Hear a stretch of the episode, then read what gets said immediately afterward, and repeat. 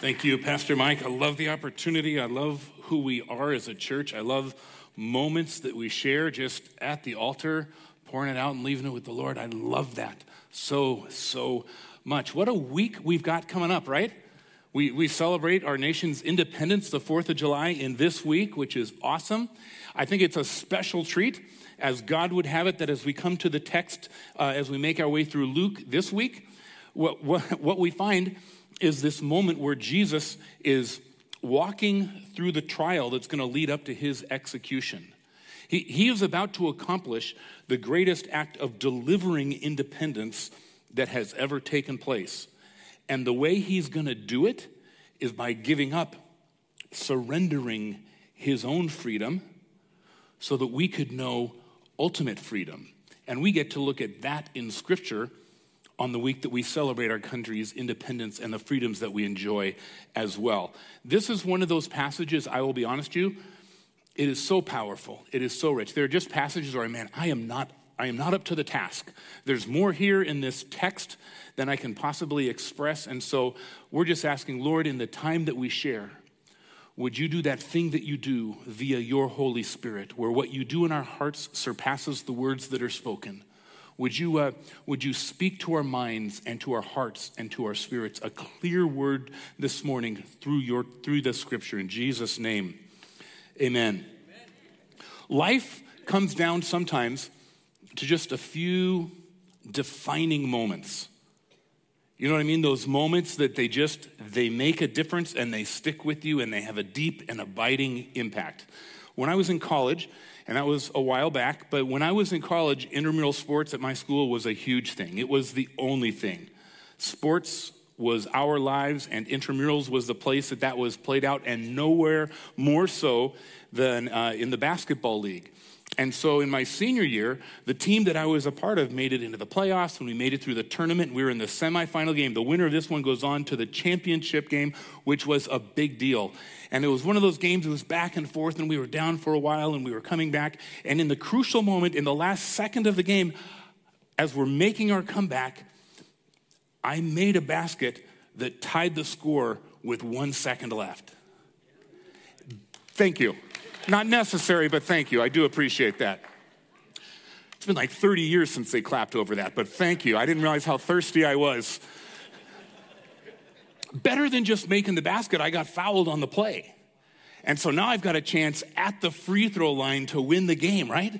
And so I come out, and we're getting ready, and the ref's just about to hand me the ball, and the other team called a timeout. Just to ice with me, just to ice me, just to mess with my head, just to get me thinking about things and try and perform poorly. And that got me mad. It got me really mad for two reasons. One, I was mad that they thought that that kind of childishness would affect me and my performance. Secondly, I had a date scheduled just after the game, and if we had to go into overtime, that was going to be a problem. So I was mad on that count as well. And so to show them that I wasn't going to put up with their shenanigans, all you know, they called the timeout, both teams go back to their benches, but not me. I just stood there at the free throw line, and I waited, as if to show them, you can't mess with me like that. Then the ref blew the whistle, and the teams came back out. They handed me the ball. Two dribbles, a breath, another dribble, set the feet. Time slows down. There's just the basketball, arcing upward with a beautiful, slow, controlled backspin. It slows, it reaches its zenith, and it begins to descend. Just leave that there for a moment. And here are the two things that are going through my mind.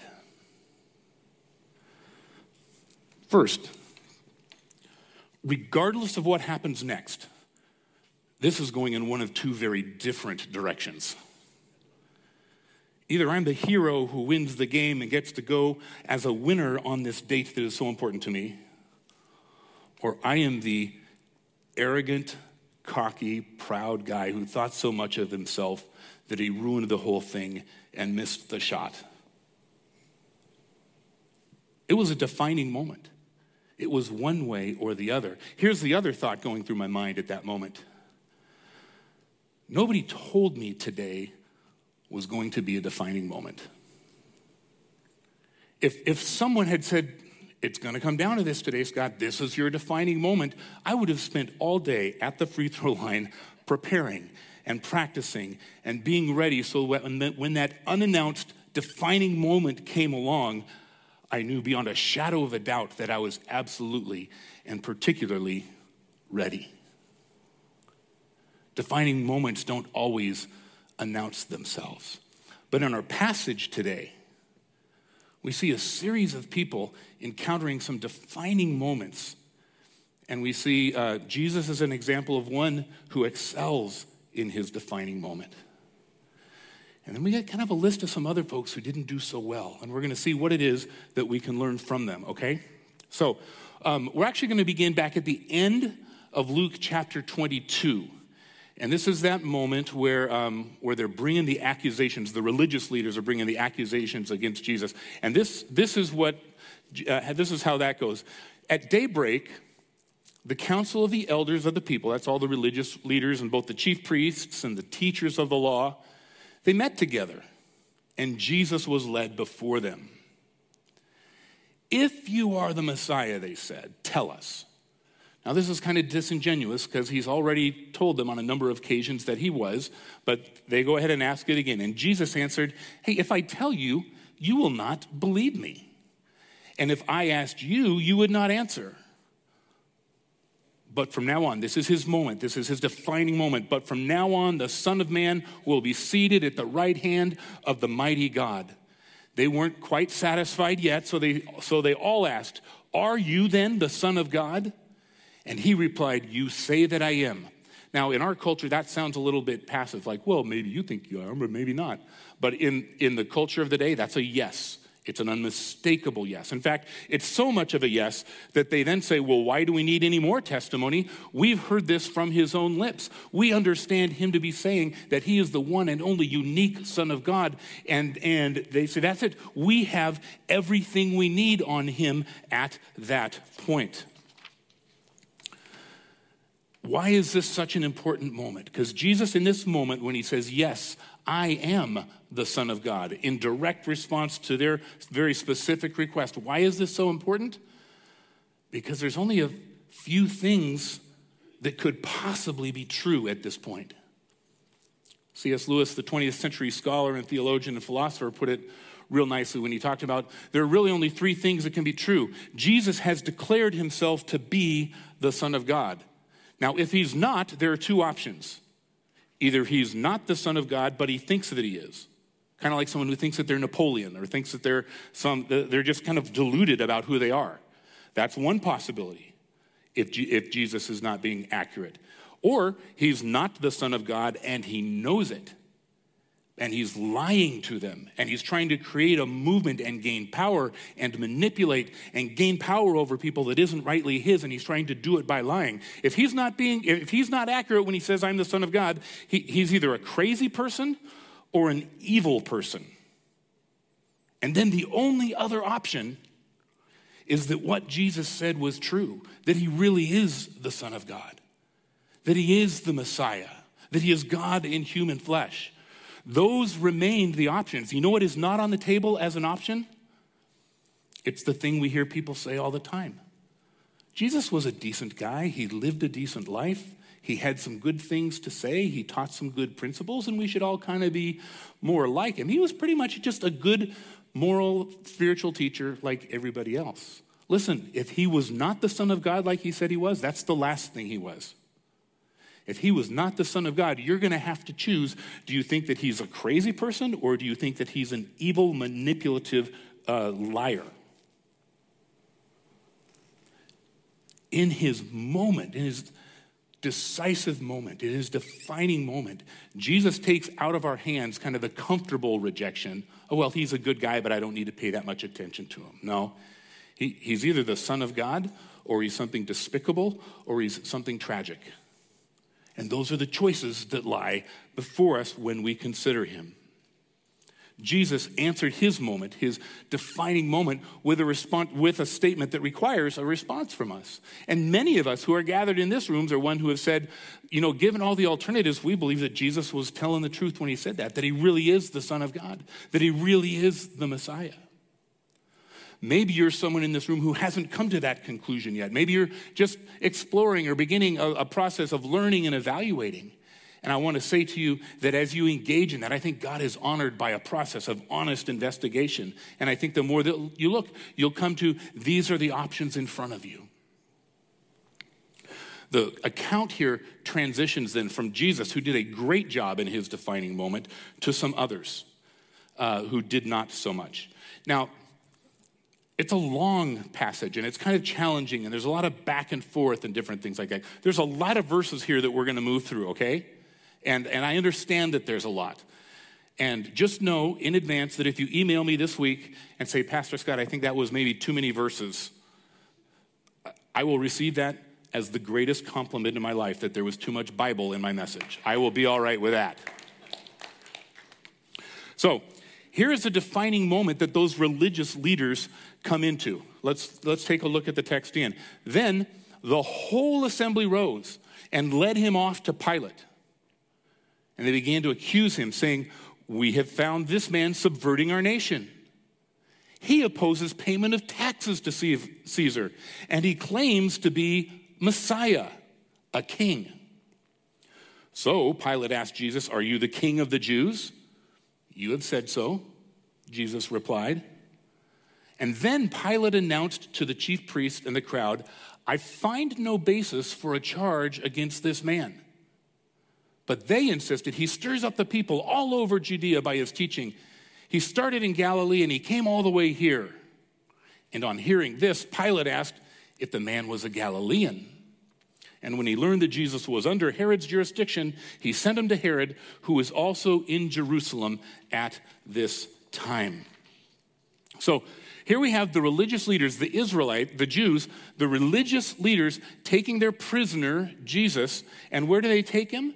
They take him to the local Roman ruler, Pontius. This we, we've got a we've got a, uh, an issue here within our own realm, within our own people, within our own kind of spiritual system. But they take him to the ruler from Rome to try and accomplish their agenda. And the accusations they make, interestingly enough, are so completely false. He's been, he's been subverting the nation. No, he hasn't. He's, he's been bringing God's glory to the nation. He's been healing the sick. He's been caring for those who are on the margins. He's been bringing hope and the presence of God into their lives. That's hardly subverting the nation. He, they accuse him. He's telling the people not to pay taxes to Caesar. Now, this would catch Pilate's attention. Right? This this is something that he would sink his teeth into if it were true. Except they'd already come to Jesus. They tried to trap him on this one, right?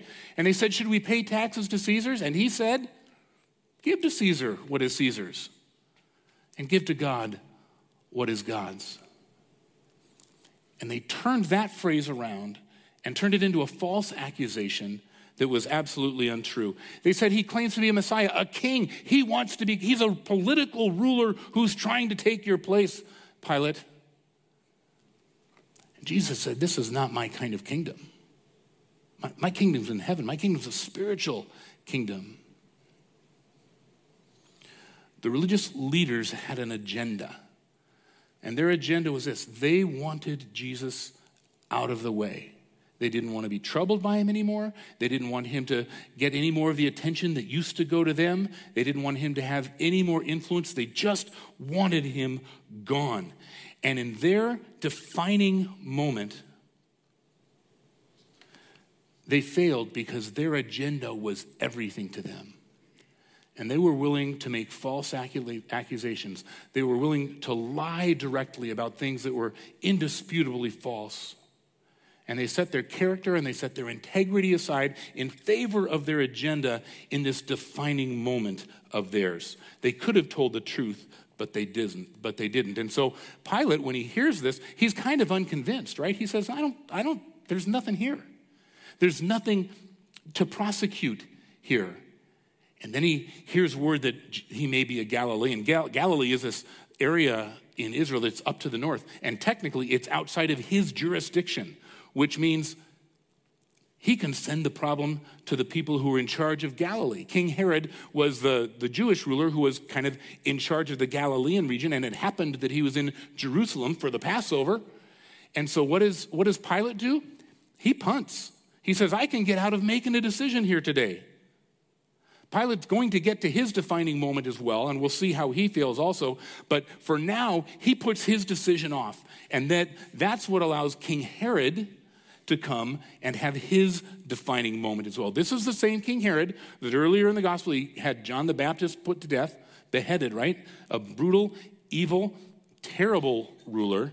And and Jesus is being now sent across Jerusalem to him so that uh, uh, Pilate can get out from under the burden of this decision and send him to Herod. So here's how here's how this goes. When Herod saw Jesus, he was greatly pleased.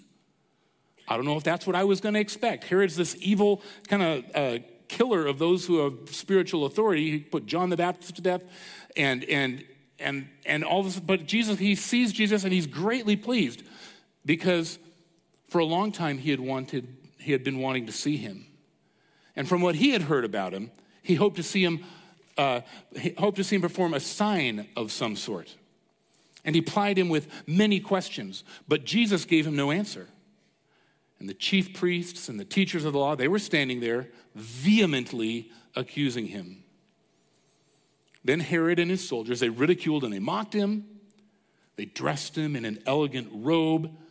And they send him back to Pilate, kind of their own private joke. He claims to be king. Okay, great. We'll put kingly robes on him. We'll see how funny that is.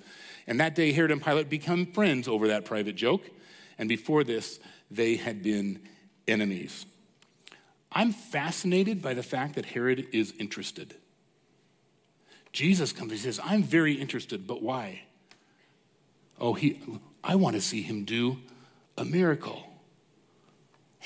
Now that you're here, perform for me. Do that water into wine thing I hear you're so famous for. That would be awesome. He wanted to be kind of dazzled by who this Jesus was and what he might say. There was, he was a personality, and he says, there's something happening here, and I want to be a part of it. Like, in my mind, I imagine Herod, like, Jesus is this kind of celebrity personality, and things are going on, and if, and if it were happening today, Herod would have grabbed Jesus and put his arm around him and grabbed his phone and taken a selfie, captured the moment, live streamed the whole conversation, put it out on TikTok, and, and try to drum up his role in the middle of it all. Because what Herod wanted was just an experience. He wanted to be in and a part of it. He wanted to be entertained at this moment. And when Jesus ceased to be entertaining to him, he was done.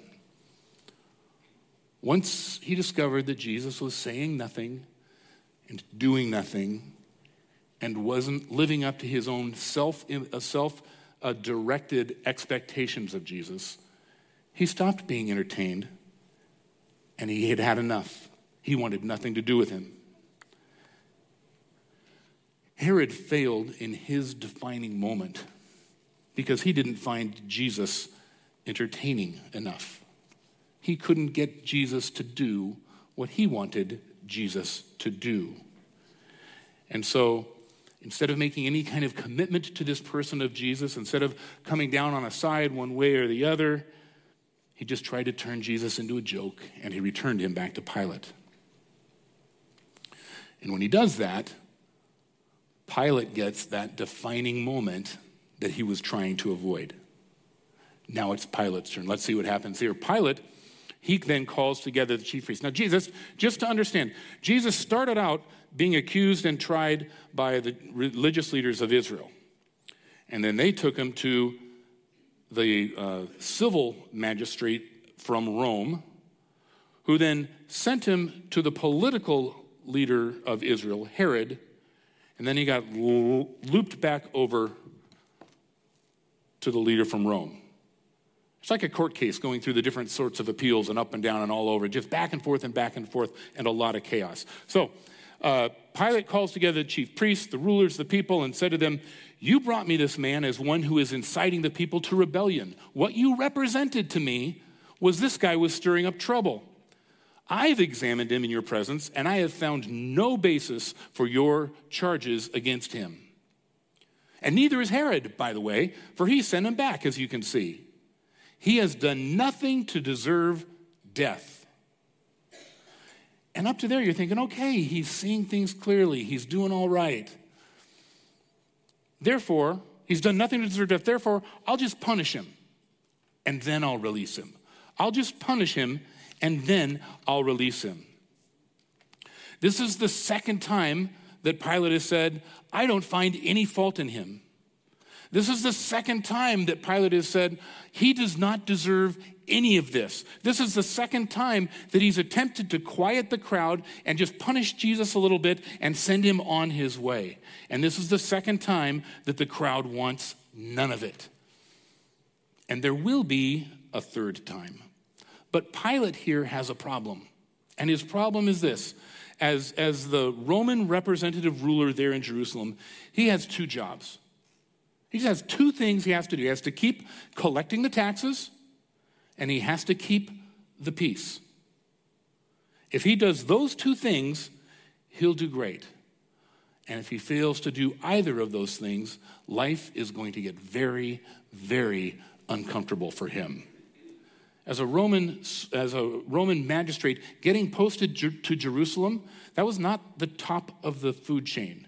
It was kind of a remote outpost. It was kind of a starting point from which you hoped to graduate and increase and get promoted and get sent to uh, get to the, to the areas where that really mattered, that were really significant that way. And Pilate knew that if I allow some kind of an uproar to take place here in, in the area that I'm overseeing, even though it's a small, forgotten outpost in the Roman Empire, it, if I blow this assignment, my career's done. I'll, I'll never climb the ladder. I'll, I'll be stuck in the backwoods forever. And so his conviction that there's nothing wrong with this guy, his conviction that Jesus is an innocent man, is in tension kind of with his own sense of professional and career comfort. If I don't give the people what they want, they seem to be pretty agitated. This could turn into a big uprising, and that uprising is the end of my career. And in this moment, Pilate failed his defining moment, because as he weighed it all out, his comfort was more important to him than his conviction that Jesus was innocent. And then there's the crowd. And when I say the crowd, it's easy to think of a, a, a hostile, angry, yelling, screaming bunch of them. But these were people who came to Jerusalem to celebrate Passover, to worship their God, to take part in the kind of prescribed activities that go around kind of the holiest celebration in Israel's year. These were, these were not just the crazies. These were you and me caught up in a moment. Here's, here's how Luke describes it. He says, "But the whole crowd shouted, 'Away with this man. Away with Jesus,' and said, 'Release Barabbas to us.' And Barabbas had been thrown into prison for an insurrection in the city and for murder. He was a bad guy. He had caused trouble. He deserved to die." And the crowds are saying, "No, if you're going to let somebody go, let Barabbas go. We need Jesus put away." But wanting to release Jesus, Pilate appealed to them again. This is the third time. Interesting, isn't it? Jesus was tempted three times in the wilderness, and he rose up each time by declaring his faith on God and standing on his word. Three times Jesus prayed, "Not my will, but yours be done." And now three times, here we see him, Pilate, um, trying to, to quiet the crowd. But they kept shouting, "Crucify him, crucify him." For the third time he spoke to them, "Why, what crime has this man committed? I have found in him no grounds for the death penalty. Therefore, again, I will have him punished and then release him." But with loud shouts, they insistently demanded that he be crucified. And their shouts prevailed. And so Pilate decided to grant their demand. And he released the man who had been thrown into prison for insurrection and for murder, the one that they asked for. And he surrendered Jesus to their will. These are God's people. These are the people who defined themselves in terms of their covenant identity as God's people. These were people who were committed to the promise of a Messiah who would ultimately come and redeem them. But these people got caught up in a moment that they did not understand. So much energy, so much um, intensity. There was a lot on the line. And they fail in their defining moment by getting so caught up in the events of the day that they forgot who they were in God. And they forgot about all of his promises to them. That's a lot of defining moments, and it's a lot of failure in those defining moments, right? And it's easy to stand back and go, yeah, they blew it, yeah, they blew it, yeah, they blew it, yeah, they blew it. It's a little harder and a little more challenging, and yet all the more important to ask the question, what do we do with this? What does this speak to us? And, and how do we apply what happened here into any meaningful way in our life? What can we learn about our defining moments?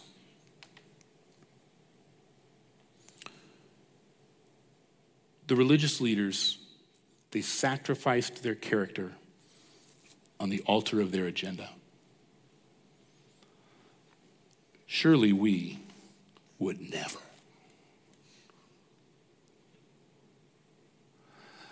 I've got an agenda. I'd like to, I'd like to succeed in my career, and I, all I really need, I need this deal to go through. But the numbers don't quite match. But if I fudge the numbers just a little, if I sacrifice just a tiny little sliver of my character, maybe that deal will go through. And maybe I can have both. Man, I know from a character standpoint, I am supposed to tell the truth. But if I tell the truth about what happened, everything's going to change. If I own up to the truth about what I did when I was there, when I thought nobody was looking, if I tell the truth about that, it's going to have an impact on on how, the comfort and the way that I want to live my life. I just want to suggest that sometimes these moments come where we're called to make a choice between what's right and what's good and what's true and what represents the character of Christ, and on the other hand, what might better suit the agenda that would be more comfortable for us, right? Those defining moments, they don't announce themselves in advance. We just find themselves in the middle of them. And we need to have our eyes open so that when those moments come, we're ready to succeed. We're ready to say, this might be the hardest thing I ever do, but I'm going to tell the truth and do the right thing. And if that causes difficulty, so be it, because I can stand as one who said, I'm living an upright life of truthful character and moral integrity before my God, and that's more important to me than anything else. Amen. Pilate, in his defining moment, he sacrificed his conviction on the altar of his comfort, right? And again, he's not the only one. Those moments come for us as well, right? Have you ever had the sense of conviction that, man, I, I crossed a line back there, I I said things I shouldn't have said. I did things I shouldn't have done. And I've got this conviction. I've just got to go make that right. I've got to apologize. I've got to confess. I have to go to that miserable person that's in my life, and I have to humble myself before them and, oh, agony of agonies, ask them to forgive me. Man, that's uncomfortable. It's a defining moment where we choose between whether we're going to live out our convictions of how Christ calls us to live, or we're going to just keep paddling along in pursuit of maintaining whatever level of comfort that's there. And here I'll meddle just a bit. There may be something that's been playing around in your mind this week, something you know God is calling you to do, something you know God is calling you to take care of. Maybe you know God is calling you to stop doing something you're doing, or maybe you know that God is calling you to start doing something that you know you should have been doing all along. Whatever that may be, but that thing that you've been putting off and going, I'm not, I can't do that yet. It's going to be too hard. It's going to, it's going to be too difficult. I don't know if I'm strong enough. It's just going to be hard, and I can't, and I won't. Can I just say, this is a defining moment for you. And it's time to choose conviction over comfort, because defining moments go in one way or they go in another. Herod sacrificed any, making any commitment on the altar of his own selfish desire. Herod wanted what he wanted, and he wanted Jesus to provide it for him. I'd like my miracle, please. Teach me something fascinating, please. Jesus, here's what I want out of you. And if you provide that, we're great. But the minute you stop meeting that need that I say I have, the minute that you stop being entertaining to me, the moment that you stop doing exactly what it is that I think that you ought to do, well, then I'm done. Jesus, I'm not going to make any commitment to you until you demonstrate your commitment to me. I just want to suggest that, like, dying on the cross is a pretty big statement of commitment. He's done that already. It breaks my heart to see those who appeared to be following Jesus turn from him and discover that really all they were following was the pursuit of their own wishes and their own goals and their own dreams. And when somehow Jesus didn't live up to their expectations and their requirements, they were done following him, and they were going to follow the fulfillment of those dreams and wishes somewhere else. It's heartbreaking.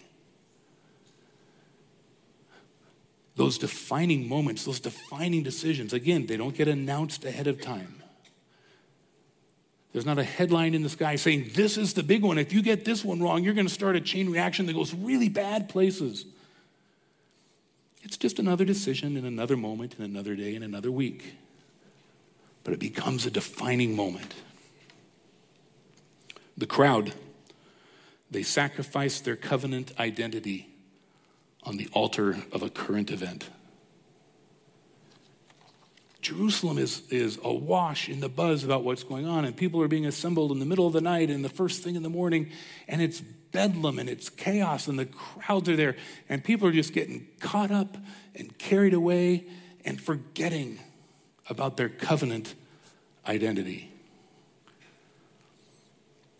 Man, do we live at a time in the life of our nation where this passage is really relevant. It's not just an election cycle, although I think the phrase election cycle is really weird anymore because they don't really stop. It's just constant, right?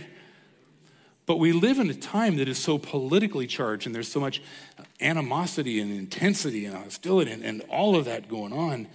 And, and it's just crazy making and, and accusations back and forth in all directions. And it's really, really easy for us to forget about our identity based on our new covenantal relationship with God and Jesus Christ. To forget that that's who we are and to just get caught up in the fray and with the intensity and the hubbub and the current event and the notion of how things are, with all my intensity about how I think things ought to be and how I think people ought to do things and how I think others ought to vote and why I think some shouldn't be allowed to vote, and I get all fired up. And I become defined by these pent-up aggressions that are fueled by the state of the country, right? And I find myself in the crowd having lost sight of my identity as someone who is defined by my covenantal belonging to God. Because if I understood that, I'm not just going to run with the crowd. I'm not just going to join with the largest noise. I'm going to reflect in the way that I conduct myself just a sense of God's love and God's care and God's grace. And so some of us, and I'm us, some of us need to be really careful to keep our covenant identity as God's people at the front of our activity and subject everything else to that in the midst of the fray. So what do we do with all of this? What do we do with all this? Well, here are a few, a few action points that we can take. One, there, there's the que- answer the question, who is Jesus for you? If maybe you have, over the course of your life, you've you've wondered, you've never come to a conclusion. Maybe you've harbored that idea that Jesus was just a pretty good guy who got into some trouble. I don't know. But one of the most, like, don't put off that decision. There's a defining moment that comes down to saying, if Jesus is who he says he is, I got to step across that line of faith, faith and say yes, and to follow him with all of my whole heart and with all of my whole life. And if you've not had the chance to do that, that's something you need to do. When the service is over, we'll have folks up here who would love to talk with you and walk with you through what that looks like and how that takes place. Secondly, find yourself in the story. Who do you identify with mostly? Whose, whose moment, whose defining moment kind of parallels something about where you are in your life right now? Maybe it's Pilate, maybe it's Herod, maybe it's the crowd, maybe it's the leaders, I don't know, but find that and learn the lesson. Recognize that this is your moment. How are you going to respond? Are you going, are you going to sacrifice the, the content of who God wants you to be on the altar of some convenience or comfort? I hope not. But recognize that every decision we make has that potential to be that defining moment that way. Finally, confess and repent. As, as you evaluate your life and your station and where you are, and you and I, and we look and we go, oh, in the same ways that those folks blew it, in the same way that they missed their defining moment, in the same ways that they just chose a bad decision when a good decision was in front of them, in addition to recognizing that they did that, there's something about saying, God, that's me. And I've been doing that. And I'm unwilling to pretend that I haven't. So God, I come to you and I acknowledge in my heart, I've done that, I've failed. But the very death that they were leading Jesus towards is a death that brought redemption even to our failures, right? So that when we say, yes, I failed, and God, please forgive me, he does. And then he places his spirit within us and empowers us to move forward in a way that's better, in a way that's purer, in a way that's stronger, in a way that pleases him, in a way that we never could in our own strength. But that begins with confessing and repenting and being very honest with God about that. We're going to, um, in just a moment, uh, we'll have some music, and there's a chance to kind of lean into that saying yes to Jesus and lean into a moment of confession and repentance and honesty with the Lord by receiving the elements of communion. Uh, they are in the seat back in front of you. There's a little cup. It's got a wafer in the bottom, and it's got some juice in that. And those are simply reminders. They're symbols of our faith. They, they help us remember that Jesus' body was broken and that his blood was shed so that there is Uh, forgiveness of our sins and access into that covenant relationship with God that makes us who we are. And so while the band is playing, take that moment, have a moment with the Lord.